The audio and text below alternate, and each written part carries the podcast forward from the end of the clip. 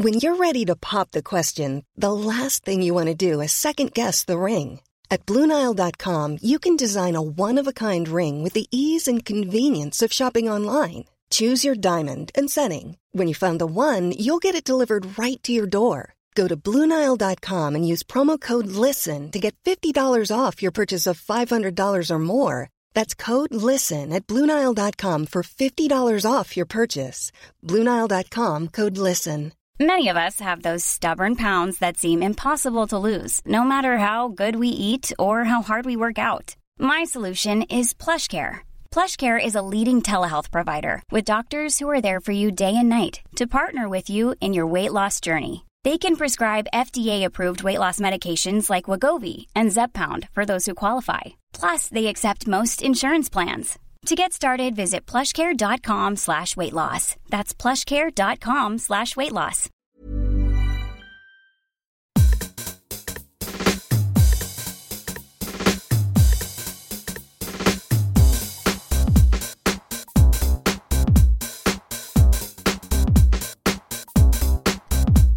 This is Eat, Sleep, Work, Repeat, a weekly series of podcasts about happiness and work culture.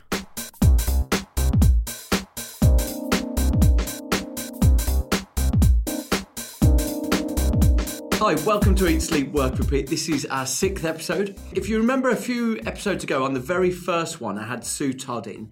She mentioned Paul Dolan. Today's interview is I'm actually going to interview Paul Dolan and talk to him about his work in the, the field of behavioural economics. And joining me in the studio to discuss that interview is today's guest, John Owen. You run the decision practice, is that right, John? Uh, that's right, yeah. So it's a, a behavioural management consultancy that focuses on helping businesses to build and protect their culture.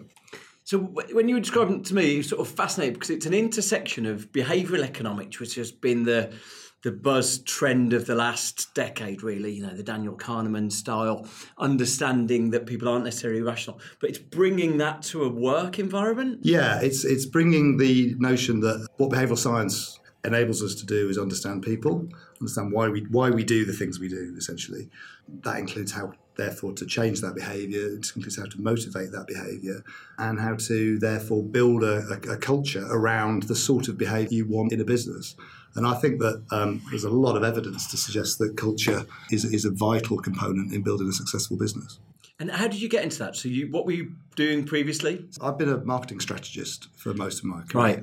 Company called Dare. I was there for 12 years, which was a creative agency. Being a digital specialist anymore was not a particularly easy place to be in terms of building something that was very successful and grew very fast, but then also dealing with a slightly more challenging situation where we were in a marketplace suddenly that had changed completely and um, we had to sort of manage decline and manage change. To go from that to then work in a setting up your own culture business seems like a, a strange hop and a skip. Yeah, well, I've done some strange hops and skips before, I suppose, leaping from journalism into into marketing. But um, the thing that really I became very clear about was that you can control very few things in business, but one of the things you can control is your culture. And actually, one of the things that saw us through in, in some of the more difficult times was the very strong culture that we Right. had. Being, being able to define what your cultural values are and, and overtly call them out and overtly understand and have everybody understand what behaviour supports those values. A couple of episodes ago, I had Patty McCord on, who was responsible for the Netflix culture, and and their philosophy was they write they wrote down their culture, and the culture was sort of like the Ten Commandments. It was always passed down, not in people's heads, but um, on pieces of paper. So if they felt like something wasn't articulated correct on the paper, they'd change it because that was the their culture was passed to any, everyone. It's interesting, isn't it? Because for most companies, their culture is this sort of ethereal thing that you can't quite touch. It's like the it's it's an intangible asset. Yeah. And Netflix approach was very much write it down, otherwise it doesn't exist. Yes. Listen, I think a lot of business leaders will spend a lot of time writing down their strategy and they'll they'll take their culture for granted and and I think that's a real mistake. I mean Netflix has a very strong culture. Um, Brian Brian Chesky at Airbnb says there's no such thing as a good culture or a bad culture. There are only strong and weak cultures, which I think is quite an insightful comment because you can look at Netflix and say it's it's good or it's bad. That's a value judgment, but what you can't dispute is that it's strong. Yeah. And I know that that's what he's he's built as well, Airbnb, and, and culture for them is a is a, is a hugely important thing. And he said, and he says, you know, in, in 100 years' time, we might be doing anything. What we certainly won't be, be is a website for, for property exchanges. But what hopefully will endure is our culture. It's kind of all we've got. So let's play the interview and we'll come back and chat. This week I went to interview Paul Dolan. Paul Dolan is an incredibly charismatic lecturer at the London School of Economics, and I think, John, you actually studied under him, is that correct? Uh, if you're ready to be a groupie for academics, then the fact that Paul hangs around with Nobel Prize winning Daniel Kahneman, you can't help but be impressed. Uh, add to that the fact he's a buff designer, glasses wearing bodybuilder, and he's one of those people who you know is going to be satisfying to spend time with. So uh, it was immensely generous that he gave me time to come along and talk to him and ask him about his work. So let's hear from Paul. Talking about happiness and, and work culture, and your book probably the biggest insight for me from, from happiness by design was the discussion that you said that the production process for happiness and that is your allocation of time or your allocation of attention. Actually, mm-hmm. it's a fascinatingly reductive. It's so simple that you can't help but think, yeah, okay, I get that. Actually, that makes a lot of sense. But how would you apply that to the world of work? Most of our attention, most of our time at work seems to be sort of stolen from us or against our will. Is, is that fair? Yeah, so I mean, everything is the allocation of attention. As you say, it's the scarcest resource there is for us because um, when we pay attention to one thing, we're necessarily not paying attention to something else. And so the the sort of very obvious insight would be if you want to be happier at work or anywhere else, is to pay attention to things that make you feel good and to not to things that make you feel bad. Given that that's obvious, how do you do it? Some of the insights are again obvious but overlooked. I think the biggest challenge to taking happiness research seriously, maybe much of the other research evidence seriously is not that the, the insights themselves are surprising, although some are on occasion. It's the fact that they're not more widely adopted. For example, you know, we know that getting distracted is bad for us in a whole host of ways. It drains attention or resources. We we uh, flip between different activities. When this, this this idea that people multitask is absolute nonsense. You can't multitask. You can just single task very quickly. And so your brain flits between different activities. And when you do that, you're tiring yourself out. So you, you're less efficient and less happy. Yet we're constantly distracted in our workplaces. Most people, a lot of people will have email pop-ups that come up, you know, so they're engaged in activity. Bang, there comes an email, or oh, better, better check that out, or a Facebook update, or a Twitter feed, or whatever it is. We kind of don't do the things that are obvious, that are obvious, uh, which is to ensure that we are able to pay attention to one thing at a time, and then to take organised breaks. So taking breaks is, is really helpful to us, right? If you um, are thinking about something challenging, you might not solve the problem by thinking about it harder, but you might if you go away and allow your brain to think about other things and come back to it. So taking breaks are good.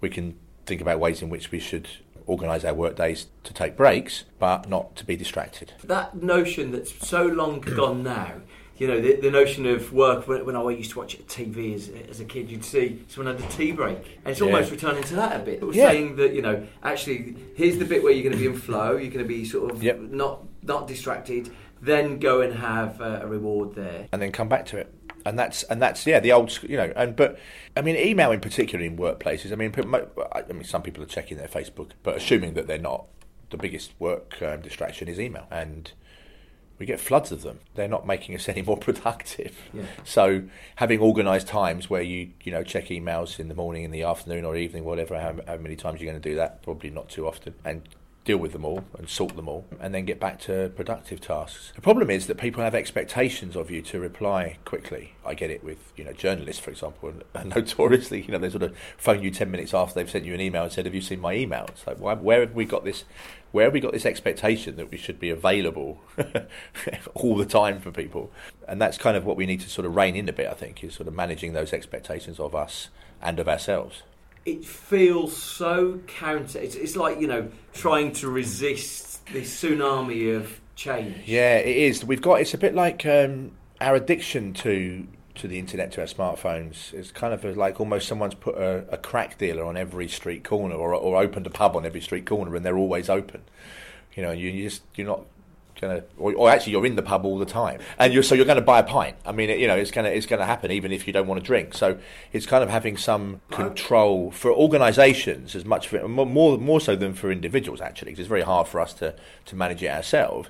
It's for organisations and, and institutions to design environments that enable people to pay attention properly. Okay, that's interesting then. So what you sort of create, you say here, our culture is, you know, there's an expectation you'll get back in this amount of time, or Yeah, or you won't be. I mean, we're not going to. We're not. Gonna, no one's. Gonna, I think IBM have done it. Uh, uh, used to do it. I don't know if they still do. No email Fridays. So there's no expectation on it, on anyone's part that they will send or receive an email on a Friday. You can make that Friday and Monday. Yeah. Um, you know, if people want to go and talk to one another within the corporation, they have to go and talk to the person or pick up a phone or whatever it is, which was our old school way of communicating. It's it's nicer actually because it's more socially engaging, but it's also more efficient because you can get something resolved quite quickly rather than bouncing emails back and forth. I can definitely see it working if you've got sort of tribal business where these 50 to 100 people in a block, and so you can wander over and chat to Gavin, and you can Yeah. chat to Kate. If you if you sort of pass the size where there's the Guildford office, there's the the Woking office, Yeah. uh, that Yeah. becomes more difficult, doesn't Well, it? you pick up the phone, don't you? right. It's really interesting. I mean, look at a, a couple of instances with uh, PhD students, obviously, uh, you know, a couple of decades younger than me. And I've said, you know, give so and so a call because you know, something's urgent, we want an answer on it. And I've asked them, had, have you called them? And they said, yeah, no, I, I sent an email and I'm waiting for them to get back to me about when to talk to me. It's like, what, like, well, we- we're sending emails to arrange phone calls. I remember though, I, once did a thing where we, we found that you know a team I was working with had a low profile, and so we said, right, what we're going to do, we're always going to phone uh, these people we're trying to get a hold of. We're always going to phone them, and I found that when we next did the next survey of how happy our customers, the people we're dealing with. They were actually more unhappy, and one of the one of the probably 'cause you were verbatims, calling yeah, one of the verbatims was, "Why does Simon keep phoning yeah, well, there is. I'm not saying that we we call everybody all the time. Yeah. I mean, there need to be limits to that, of course. But and of course, the phone call is going to be a, an interruption for the person receiving it. But Yeah. but on occasion, it's more efficient. But more generally, uh, leaving leaving aside emails or phone calls, is to have dedicated time that's put aside to dealing with administrative duties, if you like, and then and then time also dedicated to more productive activities that are essentially the day job. And when I was going through your book, you you know, like when when you sort of you're being good and you, you write little notes, you scribble on things. And the things that I really sort of put a square around and wrote in the front twice was that one of the surest ways to be happier is to spend more time with happy people. Yeah. And so I was I was fascinated with that one.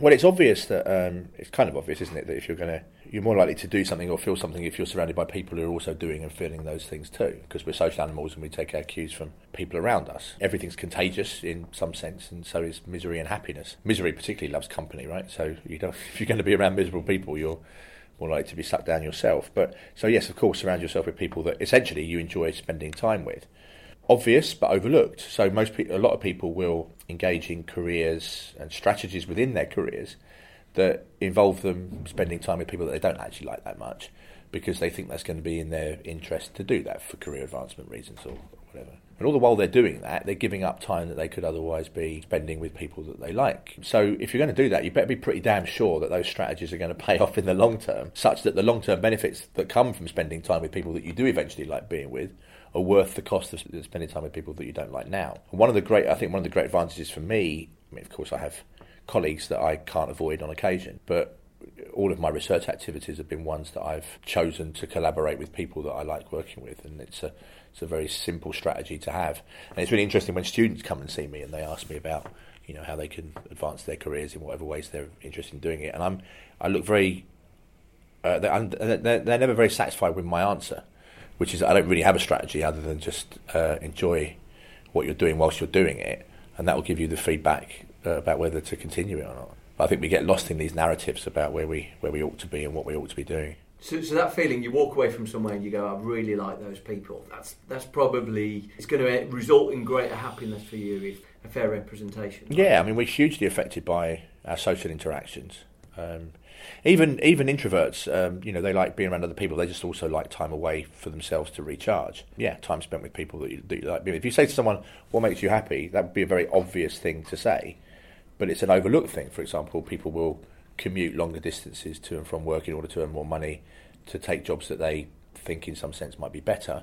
But all the while they're doing that, and they're on the train, or they're you know driving, or whatever it is they're doing, they're they're not spending time with people that they like being with. So There's, there's two parts I want to draw on that. So the first one, you say you said in your book that uh, a long commute correlates, especially with women, in lower psychological Yeah. welfare. So like Yeah. you're basically a long commute creates misery, but especially creates misery for, for women. Big cities are they inevitably maybe a medium-sized city is the happiest place? Yeah, well, there's two things in there. One is the gender difference. Most most of the days we we looked at the gender differences in that paper that you're referring to, and, and most data that most um, studies don't look at they, they just look at average effects. Um, actually, we didn't find very much of an effect on commuting at all for men, except men that had, I think, you know, maybe a, maybe a young family or something, and that's really suggestive of. And, and it didn't have an effect on single women, but it did on all other women right. categories, like you know, married and, and with kids, which is highly suggestive of of the what happens to you when you get home bit after the commute, right? So women still pick up most of the tab of housework. So she commutes and goes home and washes the dishes. He commutes and goes home and the dishes have been washed. Um, so I think that, that partly explains the yeah. difference in commuting. Um, but generally, capital cities, to your, sec- to your second question point, um, London is miserable in comparison to the rest of the UK, and capital cities are miserable in comparison to other right. uh, cities and towns in those nations. Uh, there's a lot of reasons for that. Commuting is one. The hard work. London is a, is a is a hard work city, right? I mean, getting anywhere that should take a very short while can take a long while. Um, that's quite stressful, um, and uh, there's also I think there's a lot of other things. There's um, relativities. I mean, you notice so I worked at um, I've worked at universities uh, in, in, a few places, uh, mostly in the north of England in my early academic life. Yeah, of course there is there are income inequalities in Sheffield and Newcastle and Leeds and places that I've lived, but they weren't weren't as obvious as they are in London, right? I mean, I'm I'm a pretty wealthy guy, but I feel poor when I'm walking around bits of London, yeah. right? Didn't didn't feel that in other places where, where it's less visible and noticeable. So I think there's lots of reasons why. And relative wealth actually is a is a creator of unhappiness, isn't it? If, if someone earns... oh relative, yeah. I mean, relative effects are every bit as important as absolute ones. If I got a a one percent pay rise from the LSE and found out that everyone else got five percent. Um, I mean, of course, I'm absolutely better off, but I'm relatively much worse off, and that effect would be would make me feel less happy than the pay rise itself. The thing in your work that you really talk about is you t- talk about for happiness, you need a balance of pleasure, this sort of hedonism, and purpose. Sort of balancing those two yeah. things. And someone said to me, um, someone contacted me, and he said, uh, "So how does that work? How does that affect someone who's self-employed? Mm. How does you know? How do you? And purpose. What really is purpose? Is purpose? A lot of companies create a purpose, and sometimes they feel a bit saccharine. You know, what what would you boil down to a a really good example of purpose? Yeah, so first of all, I think it's important to be clear what I mean by that because the philosophical literature for two and a half thousand years has, in some senses, talked about purpose and meaning and um, sort of higher order objectives in some sense. But that's always been in the in in in the narrative, in an evaluation, like my life has meaning, um, and you know this company has a purpose or whatever it is, right? I'm, t- I'm talking about it in a much more experiential sense. As we as we live and breathe our lives, day to day, moment to moment, the things we do feel purposeful, right? So, um, you know, not having a job as a professor at the LSE, that's very purposeful. That doesn't really mean anything unless it shows up in day to day experiences. So I do things in my life and in my day at work that feel like they're worthwhile. Those activities that I engage in are purposeful. So it's, it's much more experiential than any other literature has previously discussed in terms of. Because I'm not a big fan of narratives and stories. Right. I don't think we can we can construct anything to cohere. Yeah. And the human condition is very good at making things cohere. So so so this is this is located in the experiences of our lives, and so purpose doesn't actually have to come from work. I mean, you can get purpose from uh, children, your garden, purpose from engaging in sports or anything that anything that you feel like is you know is kind of meaningful and worthwhile. Just for most of us, since we spend a lot of time at work anyway, um, our jobs are, are, where we're going to get a lot of the purpose insofar as we get any. So I think it's important that we feel like you know there's nothing worse than doing anything in work or elsewhere that feels like it's a waste of time. And people mispredict that, right? They think, you know, I'll, I'll earn more money and that that will compensate for the fact that this job doesn't feel like it's worth it. But actually, again, day to day, moment to moment, you're going to feel like it's pointless and it's yeah. not going to be very good, even if you're taking home a high wage. I think it's important. It's in those activities that you engage in in work that, that you have that there's a point to them. It feels like they're worthwhile. Yeah. So that's that's what we're trying to um, develop measures. We've we've got an app coming out that will enable people to monitor uh, pleasure and purpose in their daily experiences. Oh, go on. How does that work? Uh, literally that. I mean, you report whether things are feeling like they're pleasurable or purposeful as you engage in them, and also you there's an opportunity to construct a diary essentially that will allow you to see how you use your time. What? So you could basically say, actually, I'm happier than I was a year ago. Based If on, you had last year's data, Right, yeah. yeah, yeah, yeah. yeah. But you can see, I think in work, in work, you can see what things you do that feel like they're worth it. Um, and they might not always be the things that you would predict or you would construct as narratives around those things that are, that are purposeful. what's been the impact of your work on people? Um, of course, you get you get selection bias of people generally. I mean, you do get a few people that don't like you or like what you have to say, so you get a, get a few of those. But by and large, people have, been hugely positive. and I think the um, the evaluation experience distinction story that I tell about my friend at Media Land, you know, having a who complains about her job when we go for dinner. Every bit of day to day experiences at working at Media Land were miserable, but yet at the end of the dinner, she says she loves working there.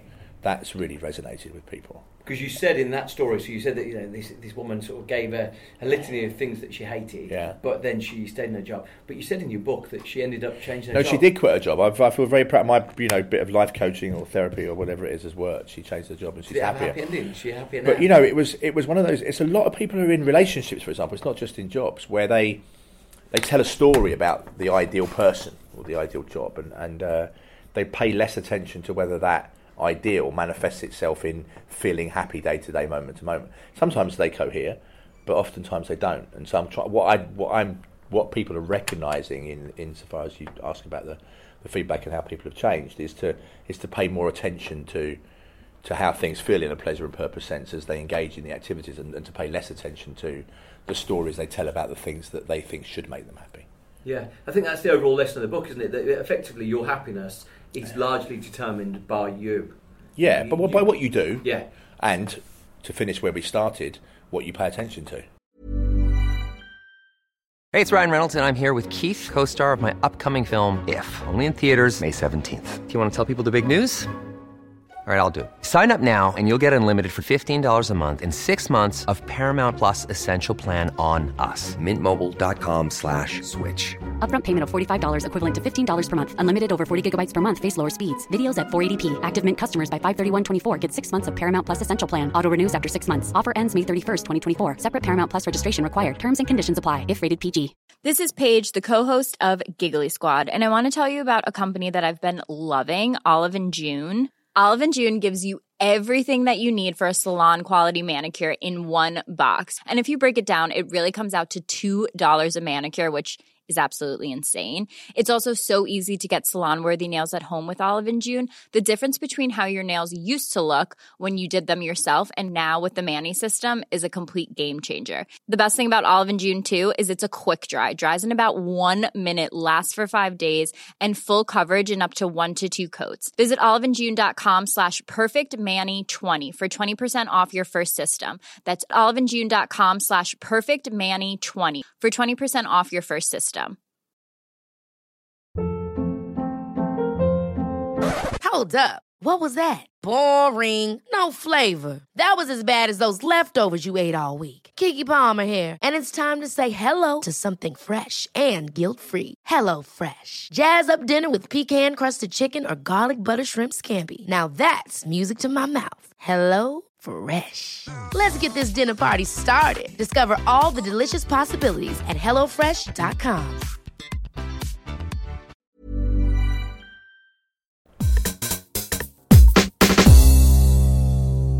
Great. So that was a fascinating character. Uh, what was it like to study under him? Oh yeah, he's amazing. He's, I mean, as you could tell, you know, he's he's very distinctive, isn't he? He's got a distinctive personal brand. Yeah. As any marketer will tell you that's that's a, that's a very fine thing to have. But such such a, an expert in his field. I guess the big thing that Paul says is he says that happiness is a direct output of the decision, which is what we pay attention to. Yeah. So this notion of, of it, ma- it really matters what you pay attention to uh, is kind of the main theme of his book. Um, I think it's probably you know the major contribution that he's made with that book is to is to bring that notion forward and, and in such in such as a readable um, fashion. It's a fairly, as he says himself, it's kind of obvious but overlooked. Um, it, this thought that actually what you pay attention to really really matters, but we we, we don't do that in every day. We don't think about what we're paying attention to. we don't consciously put our attention in, in, in, uh, against different things necessarily. So we will find ourselves. I know I will. Uh, you know, on on the on the commute, suddenly find yourself thinking about a really difficult conversation you had a couple of days ago with a client that's obviously been bugging you, and and, and suddenly it's in your head. You haven't planned for it to be there. Because I thought it was, I thought it was spot on. It's the, it's the part of the book. Uh, you underline it four times, and then you scribble it in the front of the book. It's such a, a revelation, but not to cross the streams. But it seems sort of anti-therapy, a bit, doesn't it? I mean, I don't know if that's going too far off topic, but where therapy is something traumatic or bad happens to you, and you think about it and talk about it and you process it to such an extent it's spent. And he's basically saying, don't think about bad things, think about good things, spend your time, dedicate your time to good things. He is. That's he's saying that's what drives happiness, isn't it? And he's saying surround yourself with good people or people that you enjoy spending time with. But I think I think the lessons can be um, are about more than just happiness. Yeah. From that, I think I think what you pay attention to, um, I think it's a really really strong lesson about so much in life. You know, um, because yes, some stuff you might be thinking about which makes you unhappy.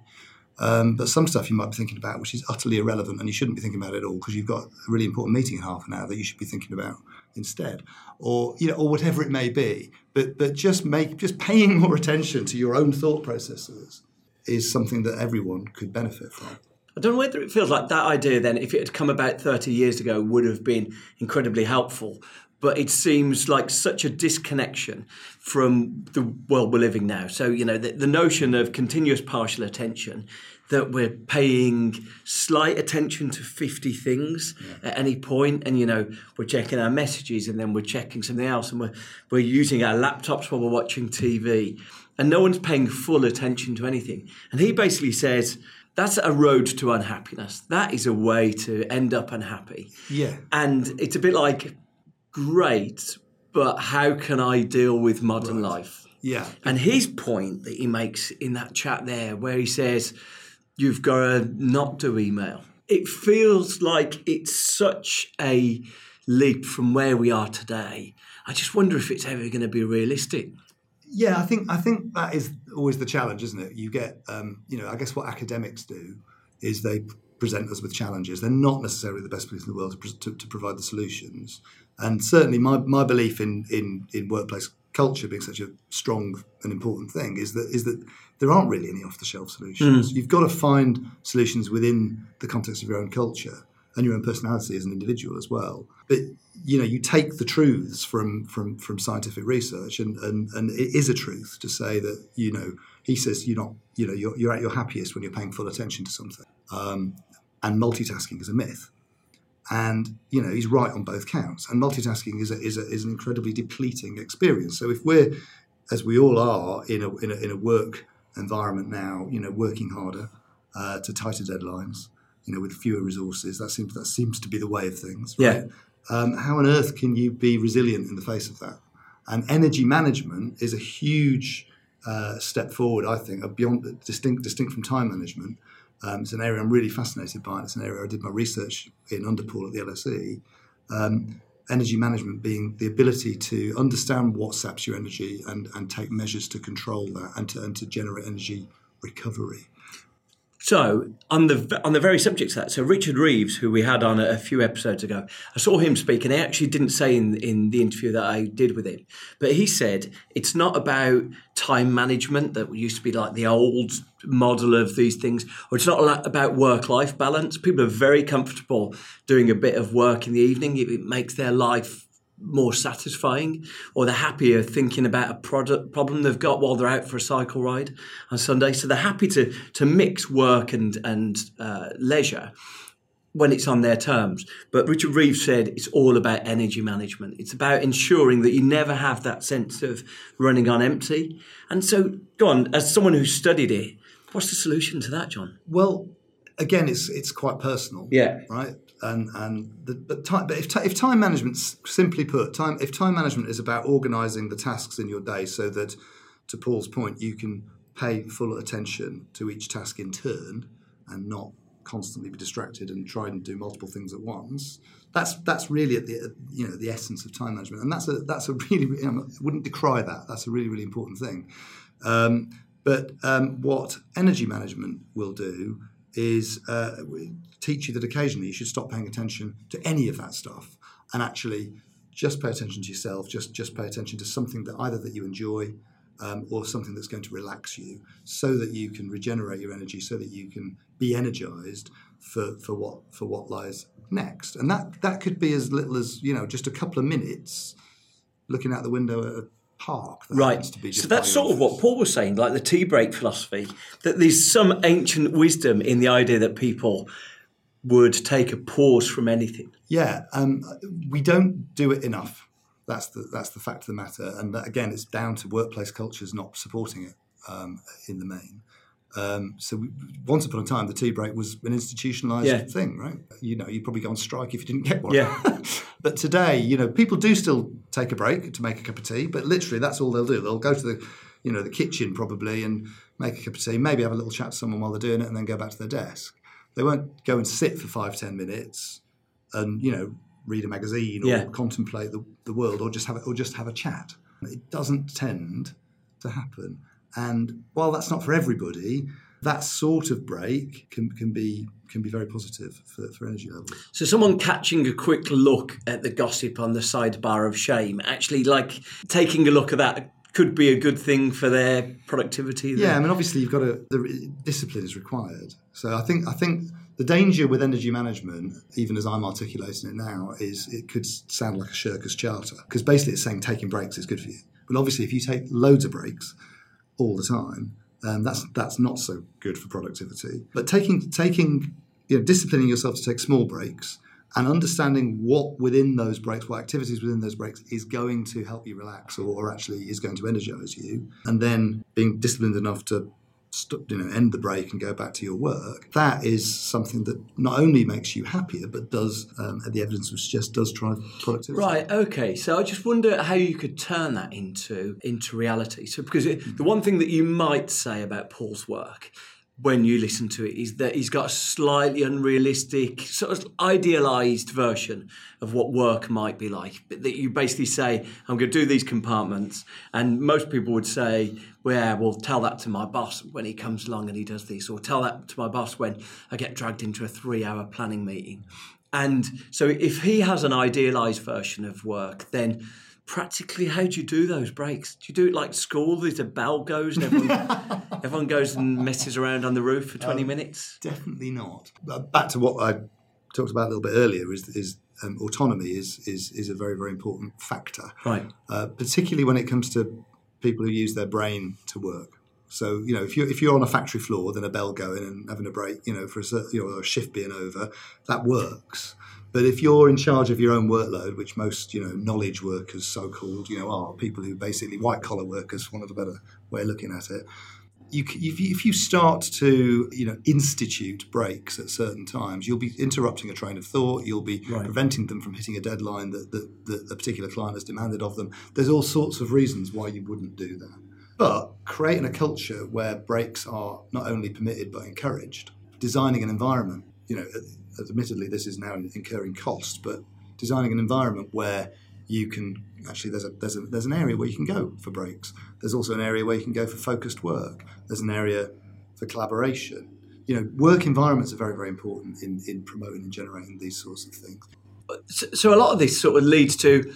Um, I remember when I was at a job a long time ago, and I used to enjoy as my sort of interruption to what was going on, going to chat to some of the journalists over the other side and reading the gossip pages of the Sun. And you know, it was like a great distraction. They they used to have newspapers delivered there. It was a, a good punctuation to my day until someone said to me, "Have you got nothing to do?"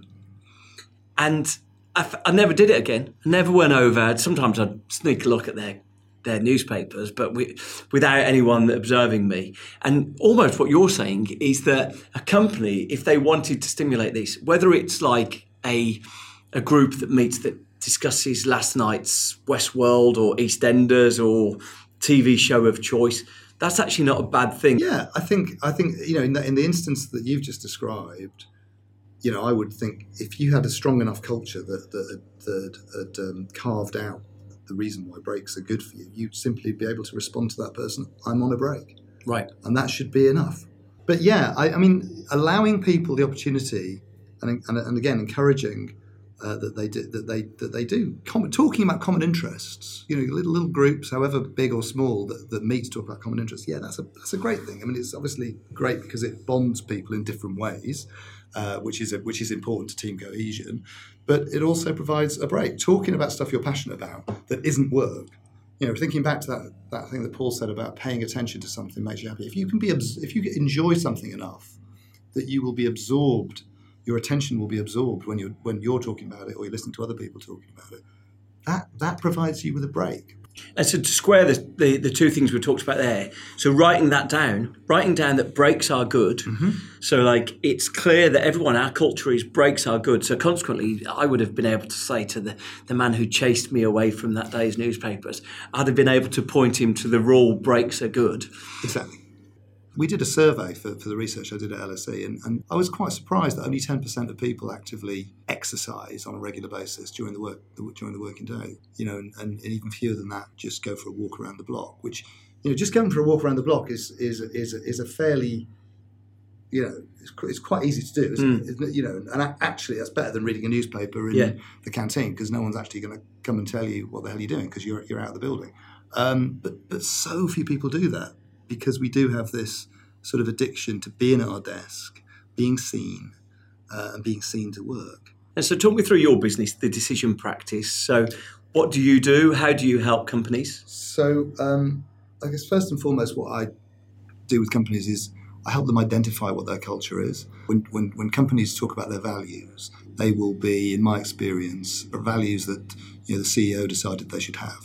And I don't think that works. That's, they just go on a plaque you know, on the side of the on the wall somewhere, and no one really observes them or really, or understands them. So every business has a culture. So I work with businesses to do surveys and interviews and observations and and understand. Oh, okay, so these this is how people are. This is the, and this is what people value within your business, and therefore these are the values of your business. And obviously, that's trying to um, identify the positive stuff because there's nearly always there will be positive stuff to, to, to build upon.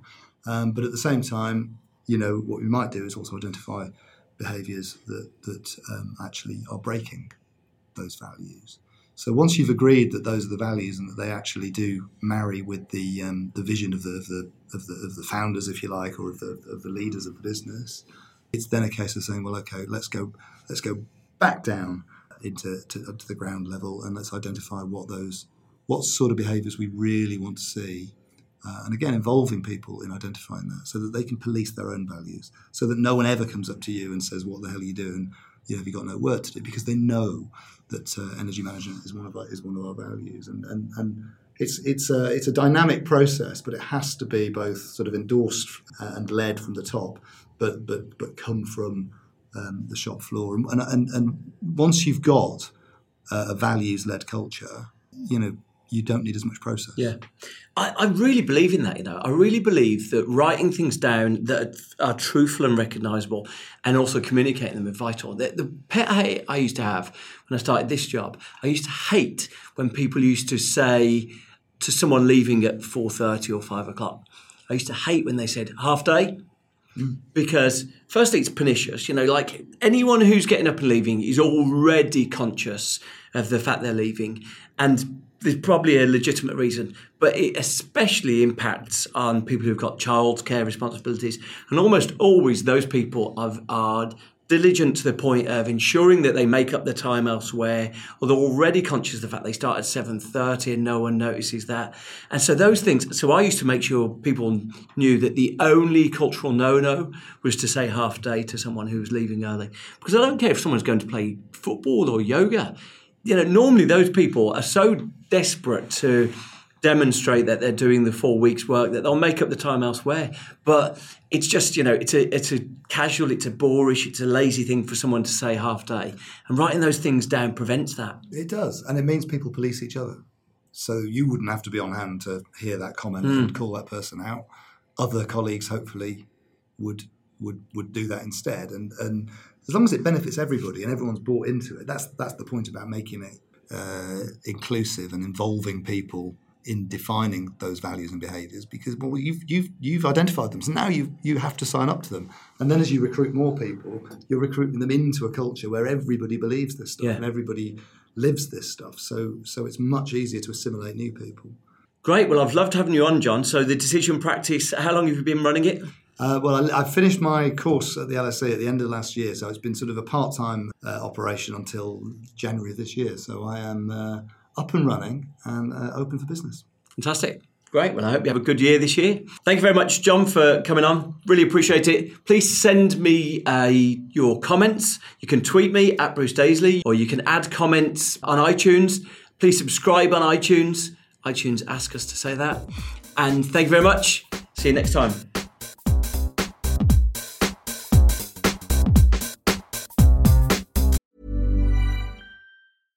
Ever catch yourself eating the same flavorless dinner three days in a row?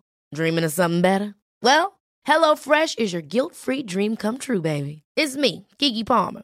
Let's wake up those taste buds with hot, juicy pecan crusted chicken or garlic butter shrimp scampi. Mm.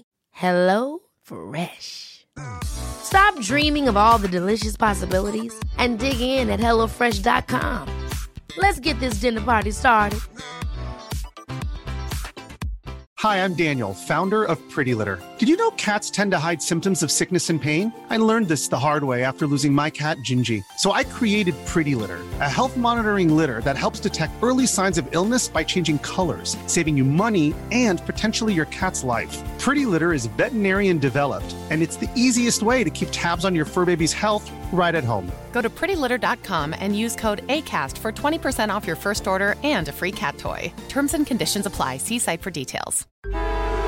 Traffic jams, tailgating, pileups.